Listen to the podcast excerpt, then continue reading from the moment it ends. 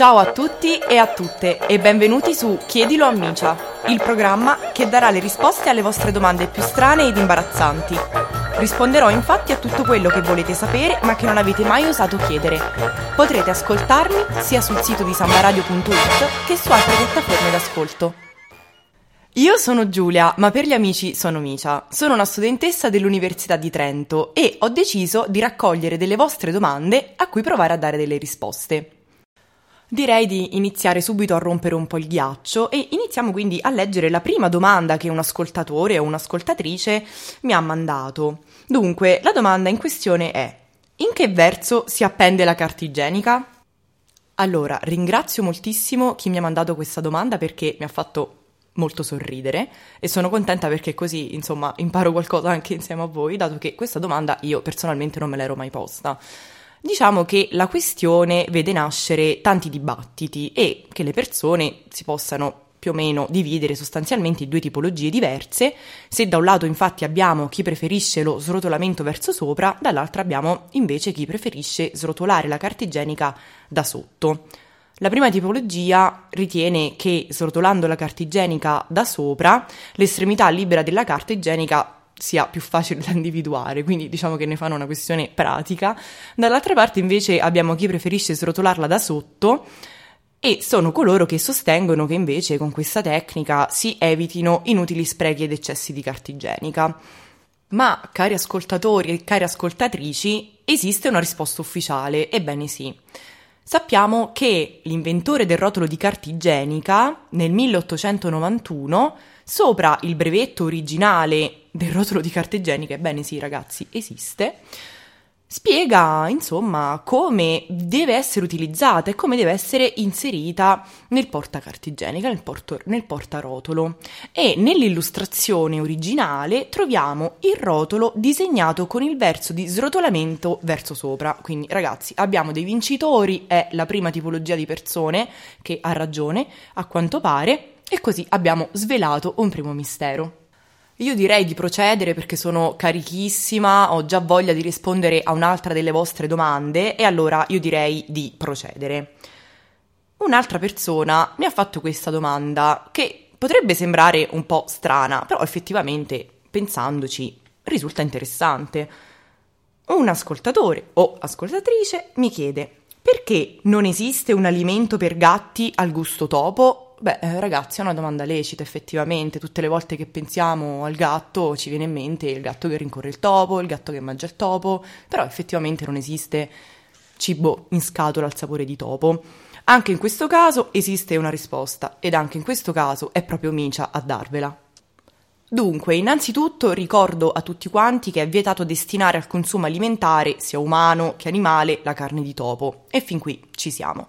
Esiste però una risposta un po' più dettagliata che ho trovato su Focus che riguarda un po' ragioni di ordine psicologico. Infatti Focus ci dice che molte persone inorriderebbero al pensiero di dare da mangiare ai propri beniamini la carne di animali che abitualmente noi associamo alle fogne o comunque a trasmissioni di malattie. Ma in realtà un veterinario, quindi un esperto, di nome Mauro Cervia, ci dà un'altra motivazione legata più alla, mh, mm, alle passioni, agli interessi, fra virgolette, dei gatti.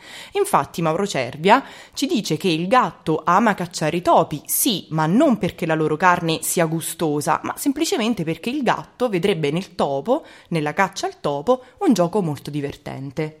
Una volta risolta questa questione felina, direi che possiamo passare alla terza domanda e in questo caso, ragazzi miei, torniamo a questioni di, come dire, toilette un ascoltatore o un'ascoltatrice mi chiede: è vero che nell'emisfero australe l'acqua del VC gira in senso opposto? Ragazzi, anche in questo caso sono andata a cercare una risposta e anche in questo caso si tratta di una novità anche per me.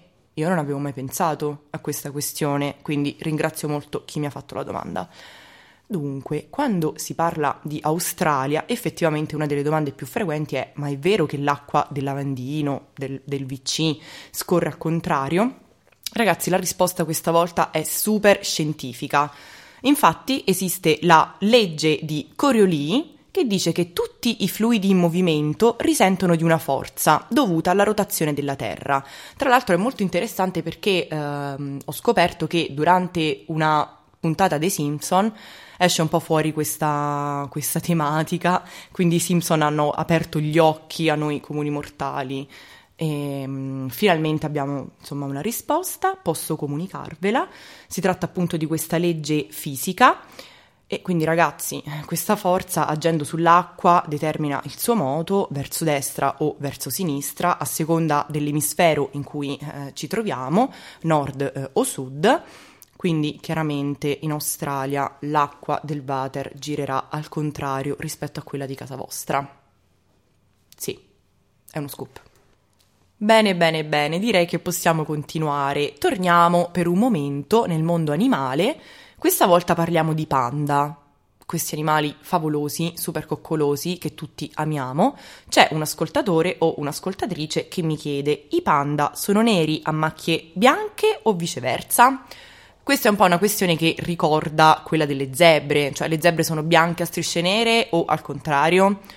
Mi sono un po' informata, ho fatto qualche ricerca su internet e ho spulciato delle notizie per voi. Innanzitutto dobbiamo sapere che le macchie bianche, che ricoprono solitamente viso, collo, pancia e dorso dei panda servono all'animale per mimetizzarsi nella neve, mentre le macchie nere, che solitamente ricoprono braccia e gambe, lo aiutano a nascondersi all'ombra della foresta, quindi sfrutta questo suo essere bicolore a suo favore. Inoltre i tocchi di nero sulle orecchie e intorno agli occhi sono usati come segnali di comunicazione, quindi i panda quando si sentono ecco, attaccati utilizzano mm, la ferocia nello scontro con i predatori attraverso queste macchiette nere che li renderebbero più aggressivi, anche se tutti siamo abituati a pensarli come appunto dei super coccolosi, super cicciottosi. Ci tocca lasciare purtroppo il mondo dei nostri amati panda e ragazzi, qui entriamo in una grandissima faida perché un ascoltatore o ascoltatrice mi ha chiesto limone o pesca? Perché la gente si scontra sul gusto del tè? Dunque, in questo caso ragazzi ho evitato di andare a cercare risposte su internet o altrove perché ho deciso di rispondere a sentimento.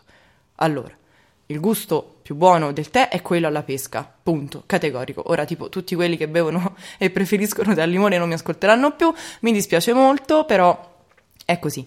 No, a parte gli scherzi, ehm, per quanto riguarda, eh, ecco la domanda, perché ci piace scontrarci? Io credo che a noi tutti in generale, ma soprattutto a noi italiani, dai, diciamocelo, uh, ci piaccia un po' scontrarci e difendere o attaccare, o difendere i nostri gusti culin- culinari o attaccare quelli altrui.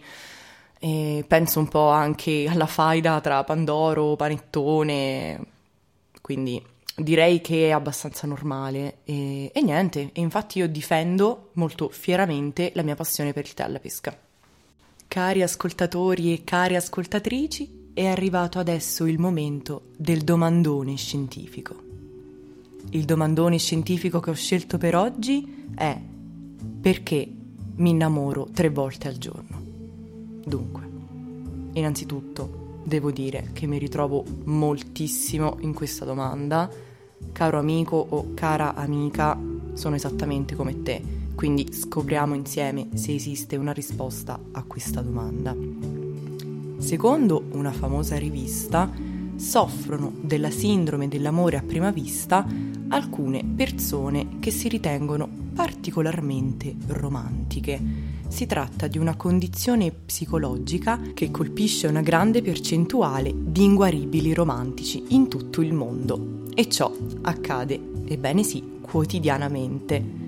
Sono persone per le quali innamorarsi ogni due per tre è un evento comune pensiamoci a chi non capita di innamorarsi di quello barra quella che sta di fronte a noi sull'autobus o al supermercato o in un qualsiasi bar? Ebbene sì.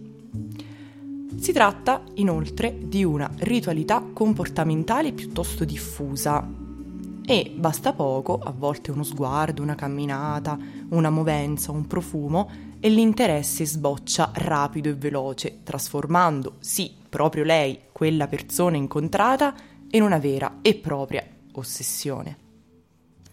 Bene ragazzi, siamo giunti al termine di questa puntata. Abbiamo parlato di un sacco di cose, di gatti, di panda, di carta igienica. A questo punto non mi resta che salutarvi e darvi appuntamento al prossimo episodio. Ciao a tutti da Micia!